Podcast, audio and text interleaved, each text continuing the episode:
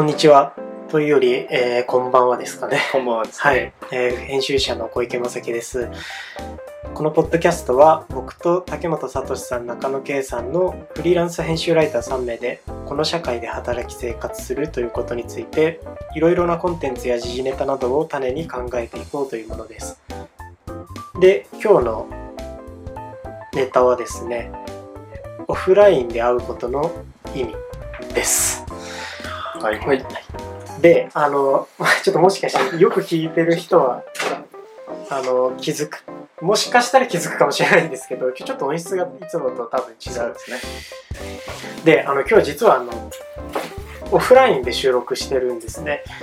で、あの、いつもこのポッドキャストって、まあ僕と中野さんは、あの、横浜のに住んでるんですけどあの竹本さんが滋賀ってこともあって基本基本っていうかもうほぼ100%あのオンライン収録、はい、 Zoom 収録でやってたんですけど、まあ、ちょっと今回竹本さんが東京に来る用事があったということもあって、えー、オフラインであの、まあ、中野さんのご自宅にちょっとお邪魔させていただいて、はい、まあ、飲み会兼収録みたいな感じでやってます。で僕は竹本さんに完全に会うのが初めてだったんですね。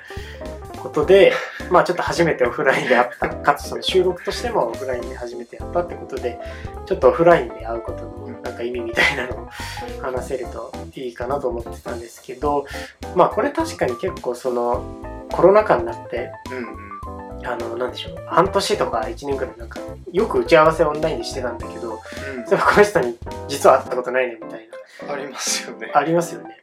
あの1年後だ意外と背高いなとかなんか。そう。それは本当にありましたね。そう僕はなんか竹本さんイメージよりあの背が高かったんですけど。そうですね。僕もそうなんですよ。あの竹本さんでかいなって思いました。そうです身長何センチあります？175です、ね、あそっかそんなにあるんですね、まあ、なんか超勝手なイメージで165ぐらいの竹本さんが10センチぐらいの ギャップが。うん、でも僕170なんで全然僕より高いんですけど、そうですね。っていう感じ。人権がある。あその話はいい人権。もう一丁もう一丁はい。そうですね。ということでそのまあちょっとオフラインで会うことの意味とかについてまあちょっとね改めて感はあるんですけど、話せればなと思うんですけどどうですか竹俣さん。結構竹俣さん多分あの滋賀拠点でなので、はい、えー、多分まあとはいえ多分東京の人とかとも結構よく仕事とかしてると思うんですけど、うん、なんでそうですね。オンラインベースのことが多いんじゃないかなと思うんですけど。うん、おっしゃる通りその仕事でいうとほぼ100%オンラインですね。で主にあの東京とかあ,、まあ、あるいはその近郊あるいは海外に住んでいらっしゃる方と、まあ、あのミーティングしながらお仕事を進めることが多いので、まあ、その意味ではなんかこう成り立ちますよね。このこのポッドキャストもそうですけれどもはじ今まで会っていなかった小池さんとよく成り立ってたなと改めて 思いますけれどもやっぱり成り立っちゃうっていうところで、うん、コロナの最初の頃ってやっぱりそのコミュニケーションは成り立つか成り立たないかみたいなこう二項対立ですごい議論になった時期があったと思うんですけれども、はい、うまく人類が対応したのか技術が進んだのか分かりませんが、うん、結果として今成り立っちゃってるっていうのはやっぱすごい実感としてありますね。まあ、ただその一方で私の場合はまああのこうなんていうのかなリーチできる範囲が滋賀県京都大阪のベルトなわけなんですけれども、うん、そこにいる人には逆にこうリアルで割と頻繁に会いに行ったりしてるんですあはいはいはい。でそうするとコミュニケーションの質がだいぶ違ってくるというかそうですね。そこもありますよね。だから成り立ちはオンラインだけで成り立ちはするんですけれどもそのアドオン的な感じでオフライン力というのはやっぱ根強いんでしょうね。確かになんかなんか正直僕あそのだから別に仕事上のコミュニケーションとかは全然いいんですけどオンラインで、えー、逆になんかちょっとした打ち合わせのために出てこいって言われたら面倒くさいなってあの思っちゃうので。打つんだなんかやっぱ雑談するとかって、まあ別にできるんですけど、オンラインオンラインでも。し、別にまあ、あの、さすがになんか竹本さんとわざわざ雑談するために 滋賀に行くのはさすがにちょっと難しいですけど、でもやっぱあの例えば会える距離にいる人とかだと、うん。なんか会えるのにオンオフオンラインだと僕はちょっと正直その特別な理由ないとちょっと若干物足りなさとかもうん。感じちゃいますし、うん。正直なんだかんだそういう特に雑談とか、うん。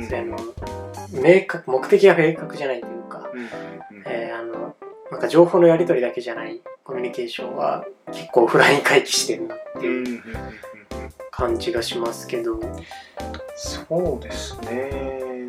確かに。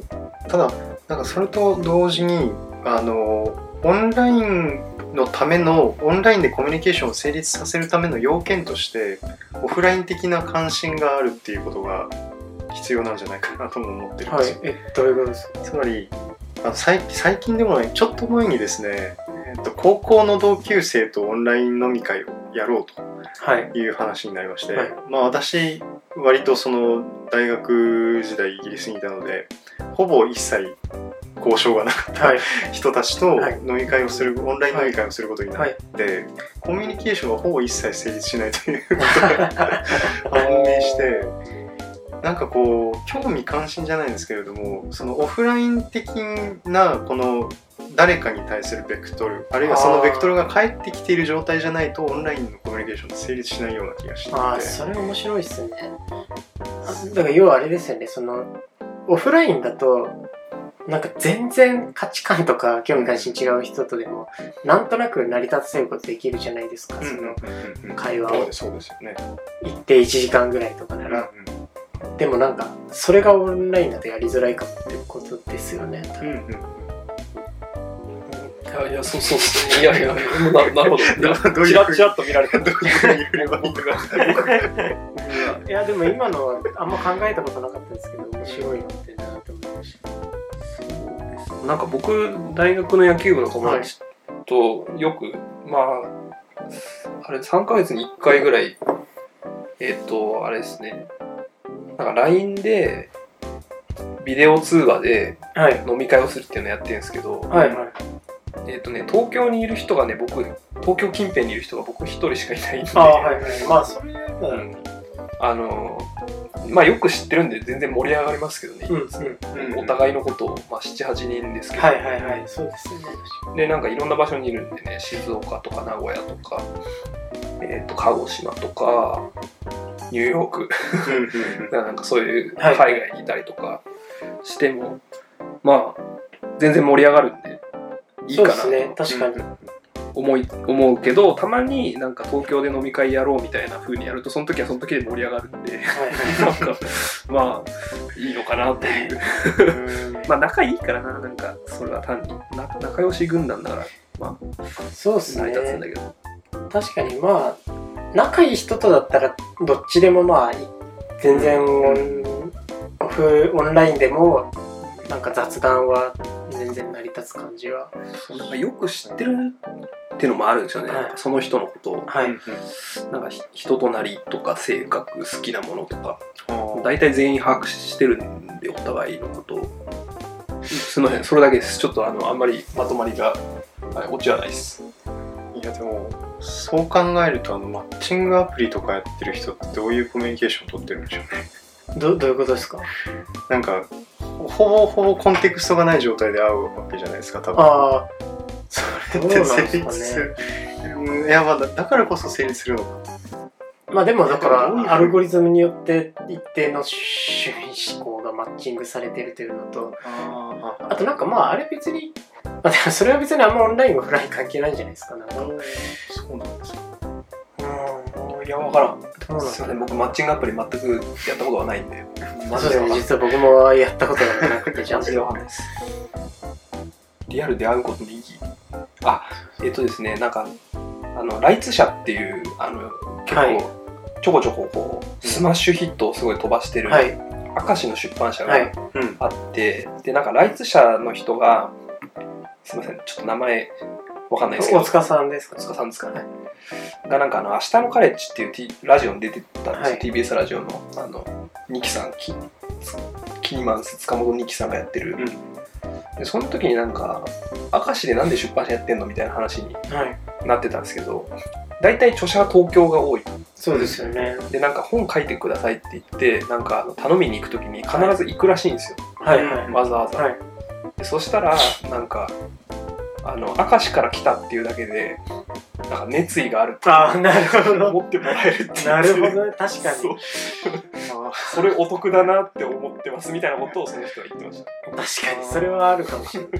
東京から来てるわけじゃないんでみたいな確かになんかすごいコロンブスの卵みたいな。確かに、それは、それは賢いか。もしれそう。わざわざ明石から来てくれたんですねみたいな。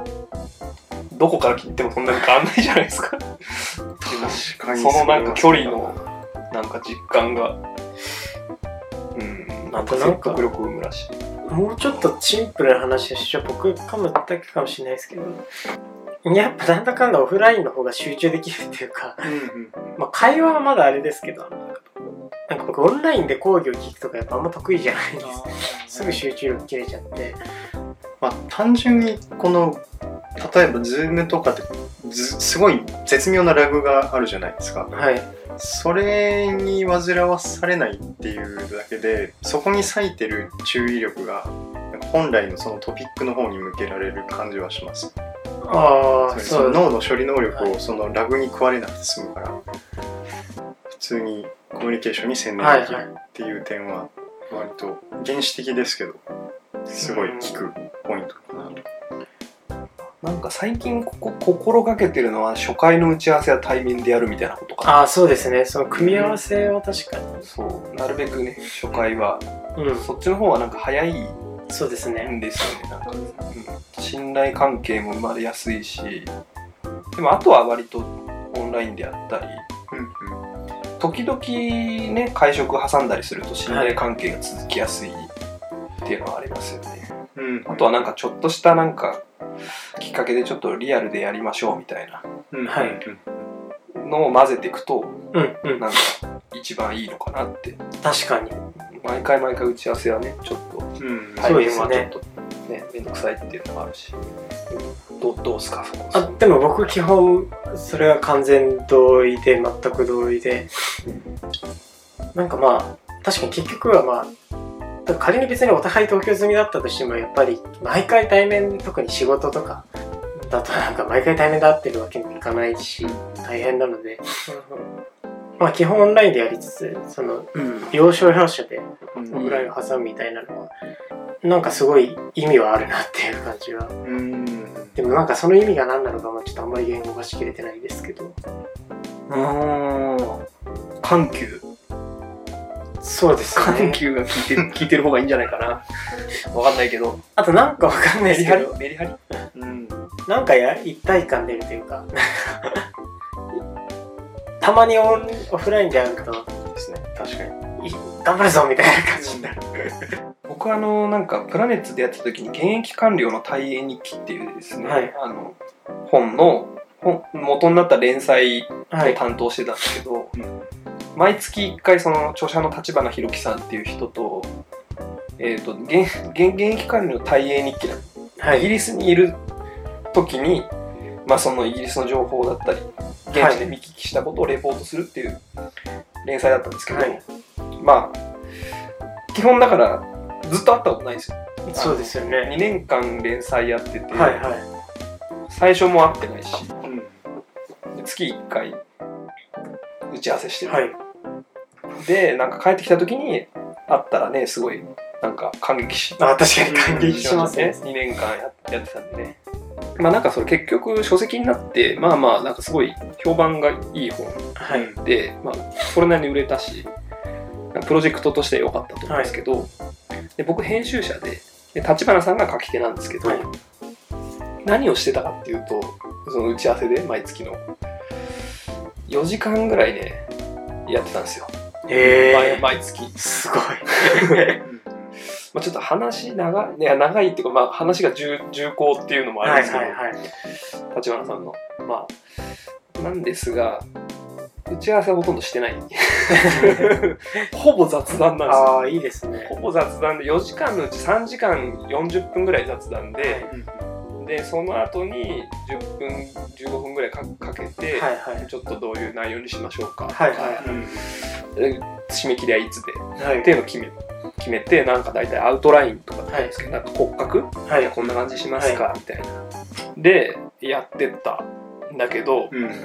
来た原稿ってなんかアウトラインからかなりずれてるんですよ。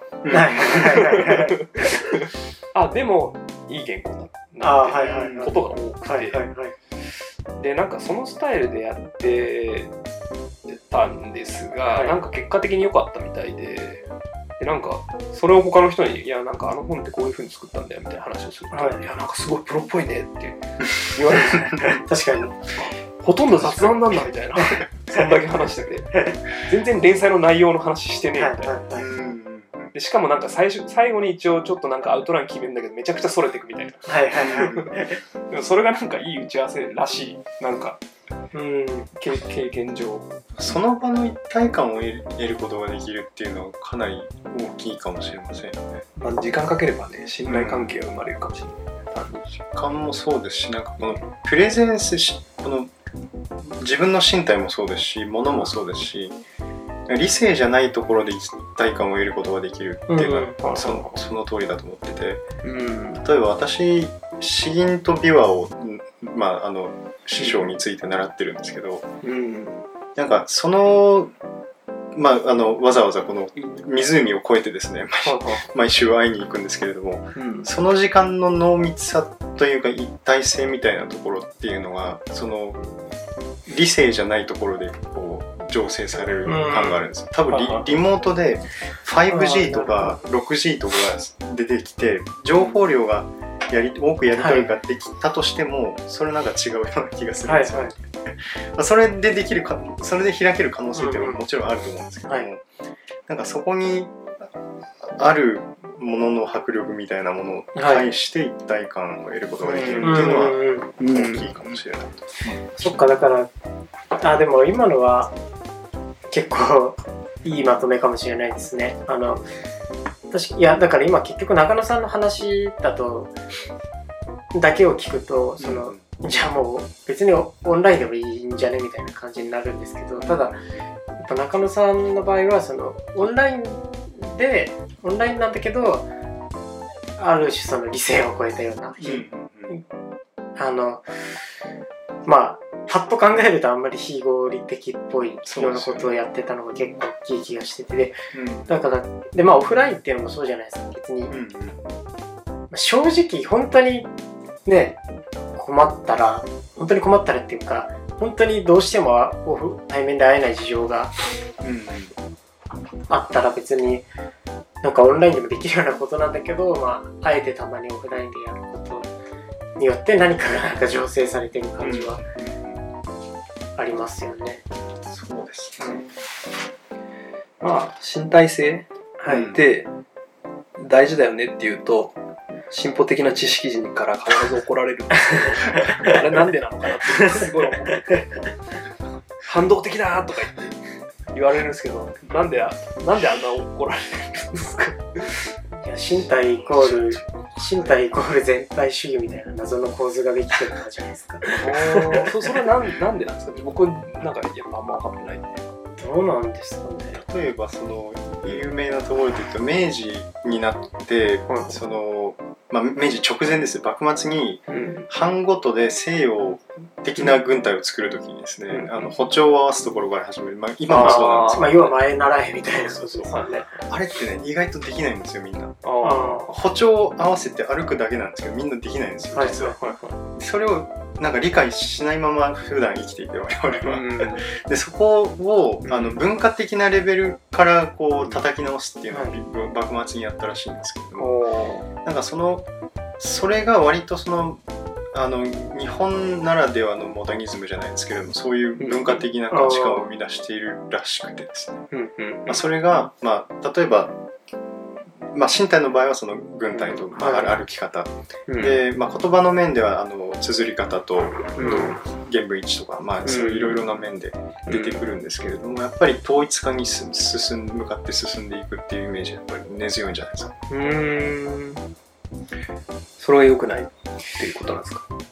なんですかね。てかでもなんか一方で、え、わかんないですけど、僕のイメージなんですけど、ここ最近は逆になんか身体回帰というか、うんそういう言説が目立つような気もしまなんか雑に身体性、身体性って言ってる人が多いような気もし、いやだからな中野さんみたいになんかガチで生活の中うん。で身体性を取り入れてるわけじゃないんだけど、うん。なんか。芸術方面かな。あのでもあの芸術家は結構身体性大事にするのすごい。はいはいはい。あの、うんくなんだけれども。その身体性大切にしてるムーブみたいなのもそうです。身体性仕草みたいなのありますよね。で実際にはよく分かってないんだけれどもはい。身体性って言っときゃなんとかなるだろうみたいなそういうアティテュードがなるほどね。アーティストの場合はね。そうそうそう、まあ、アーティストってより多分なんかアーティストかかぶれ崩れみたいな感じの人が多い。もしくはアーティストに理解がある風のビジネスパーソンみたいな。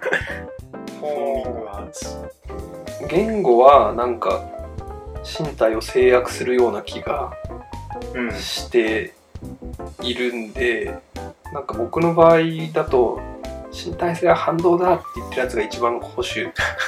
はい。だと僕は思ってるんですけど。うんうん。なるほど。うん。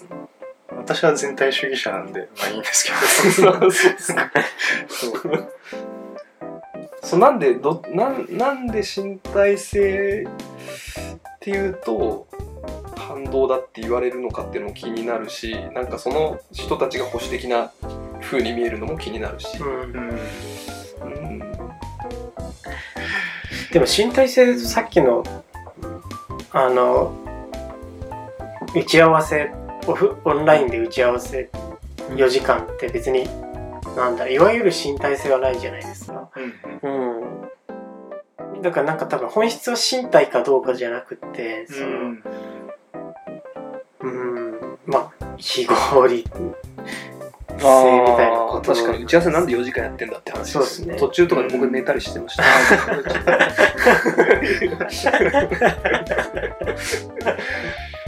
非合理性も大きいかもしれない。すいません立花さんあの僕時々寝てました、はい、聞いて聞いて聞いてるかもしれない。まあ結構そのまあ、ちょちょっと若干まとめにいくとそのオフライン収録っていうかオフラインであることの意味ってそのでもなんか一番抽象化すると非合理性みたいなところで多分そので多分その身体あのオフラインで会うとか身体性を身体性でコミュニケーションするというか身体うん。体でコミュニケーションするとかってまあ非合理性が出しやすいっていうか手法。でまあだべただ本質的にはもしかしたら体は必ずしも必要じゃない可能性はあって、うん。まあ、その一つの例がさっきの中野さんの。うん。4時間の打ち合わせ。そうですね。非合理でしかないです。よ 本当に。でもね原稿来るからすごい助かるんですよ。あそううんですね。確かになんか打ち合わせめっちゃ合理的だけど原稿は延々と出さないよりも。それねあるそあるっちの方があるでしょ全然いいそっち。ある。それあるよ、いや全然ありますよね。全然ある毎回多分ね遅れたの1回だけなんですよ2年間えー、すごいっすね。うん絶対間に合ってたんですよ。すごい。でプラネッツのメルマガって基本的にあの 締め切り守る人の方が少ないんで圧倒的少数派なんで。立花さんの連載めちゃくちゃ重宝されてましたよ、えー。毎日出してたんでねあの当時は。週,、はいはい。週5日出してたんで足りないってなった時に立花さんのはもう来てるからじゃあこれを先に入れようみたいななってなっててすごい助かった。はいやそうですね。でまあそうだから確かにそのオフラインで会うとそういう非合理性が出しやすいっていうか手軽。に別にそんな時間4時間とか時間かけなくてもなんかやっぱりいくらなんかアジェンダが明確な打ち合わせであってもオフラインで会うとなんか自然と雑談とかう生まれとか例えばなんかその場にある机なのかうん。椅子なのかとかその場所の話とかなんかそうですね。いろんなものが。やっぱノイズが多いんでそういうのにつながりやすいってのはあるのかもしれないですね。まあ、逆に無駄に毎週4時間ミーティングやるっていうことをやってたこともありますけどね。マジで無駄だったと思います。アジェンダ決めないんで。アジェンダ決めてからやってよって最終的に思ったんですけどそれはそれで無駄なんですよね。あれどのその同じ4時間の打ち合わせでなぜその違いが出るのかが。まあ両方アジェンダ決めてないっちゃ決めてないんですけど何なんだろうな。一応原稿を書くって目的は共有してたからな立花さんの。まあそうですよね。うん。なんか何しようかで始まる4時間の打ち合わせはやっぱダメうんうん結果的にしかそんな打ち合わせあります。よいやあったんですよ。何しようか。あったんですよ実際に。あの冷静に考えて多分まあせいぜい30分から1時間打ち合わせして同じ4時間使うんだったらじゃあ残りの3時間作業しろよっていう話じゃないですか。あはい。この方が進捗がいいって。ちょっとダメですね。なんなんだなんなんだろうその2つの違いって。もうあアジェンダは決めた方がいいっていう、まあやることが決まっている時にやる非合理なことって結構いいと思うんですよね。そうっすよね。あのテスト前の掃除はちょっと違うかな。それちょっと違う気がしますけど。ちょっと違う。いやでもなんかこう無意識を使って考えるためにあえてあのあまあまあまあそれはありますよね。別のことやるみたいな、うん。そういう感じで。じゃあ無目的な4時間の雑談は何も生まないってことですね多分そうなんじゃないですかね。まあでも難しいですよね。本当の0から1とかはそういうとこから生まれる時もある。んで、うん。そのいやなんかそのもう企画が決まってて、うんそれを形にしましょうみたいな段階だとあんまりよくない気がしますけど逆になんか別にまあ何もやること決まってないけどなんとなく話しましょうみたいな人とうん特に目的もなく雑談をしててそこから何か企画が生まれるとかってことはあると思うのでまあなんか関係性次第かな。そのその人との。まあでもまたシンプルにうん企画を生み出すためのブレストでいい企画が生まれた試しがない、そうですね、うん。シャワーとか浴びててああこれだって思ってあ打ち合わせ設定するといい企画になったりするんだけど、うんうんあの散歩してたりとか。でもなんか僕一方で思うのはそのそのブレスト自体が生まれなくても1時間ブレストしたけど煮詰まったっていう状態に守ってくまでのプロセスとしては意味ある気がしてて。でいや要はそうすると自分の中でもう一旦なんだろうそのお題が頭の中にずっとうん残るわけじゃないですか、でその状態だからそれこそシャワーとか浴びてると浮かんだりすることがあるので、僕のなんとなくの感じではなんかあの健城徹大先生はい。あのたった一人の熱狂っていうはい。言ってるじゃないですか、うん。最初の01を生み出すのはやっぱり一人の熱狂なんだみたいな。ああはい。それは割とあるかなとは思うんですよね。なんか前に会社で働いてた時にやっぱりその企画作ろうって言ってブレストするんですけど全部クソなんですよなんか。まあ確かにそういうのでいいのが生まれること。ないっすよね。あれ何なんだろうなと思って。でなんかなんかいろいろこうみんななんていうのなんか KJ 法とかなんかいろいろこうなんか そういうブレストの手段とかを持ってきてなんかこれなんかなんか生まれるでしょみたいな感じでやるんですけど全部ダメなんですよ。なんか別にそれがブレストである必要はないと思うんですけどそのまあ確かに本当の01は自分である方がいい気はするんですけどやっぱりなんかとはいえそれを形にしていく段階で他者の強制力というかうんうん一人だけだとやっぱ最後までたどり着くの大変なんで。なんかそういう意味でブレストとかもしかして意味がある。ていうかブレストってよりは共同作業というか。うんうん強制的に考える時間を確保そうですね。一緒に。01はブレストしないけどまあ、まあそうですね。1から確かに。10とかだったらブレストしてもいいのかもしれない、確かに01をブレストで出すのっていうのかってかもうだんだん全然関係ない話になってきて。いや関係あるか。関係あるような気はします。けじゃあまとめてください。どはいということで。まあそうですね。結論。を言原うときっちり書きましょうきっちり書きましょうというのとまあオフラインはうん。週オフラインで会うことに意味はまああるけどまあ一定はあるんじゃないでしょうかっていうところじゃないですか。うん。まああれですよね。やっぱファシズムの記憶が身体性に対する抑圧を生んでるんだと思うんだけど。まあそこは一回ちょっとなんだろうな検証した上で解除した方がいいいいなってちょっと自分の中では思いました、うん、なんかからファシズムがいかにして確一的な身体を生んでうん。しまったのか、はいで例えばねハンセン病とかってあれはい。完全だから、ハンセン病の隔離ってなんかそのファシズムがやっぱファシズムって軍国主義うん。日本の。あれがなんか元元ネタはい。っていうか源源泉らしいんですけどまあそういうところをちゃんと検証した上で身体性についてちゃんとフラットに向き合うはい。うん。みたいなことが作業としては必要かもしれない。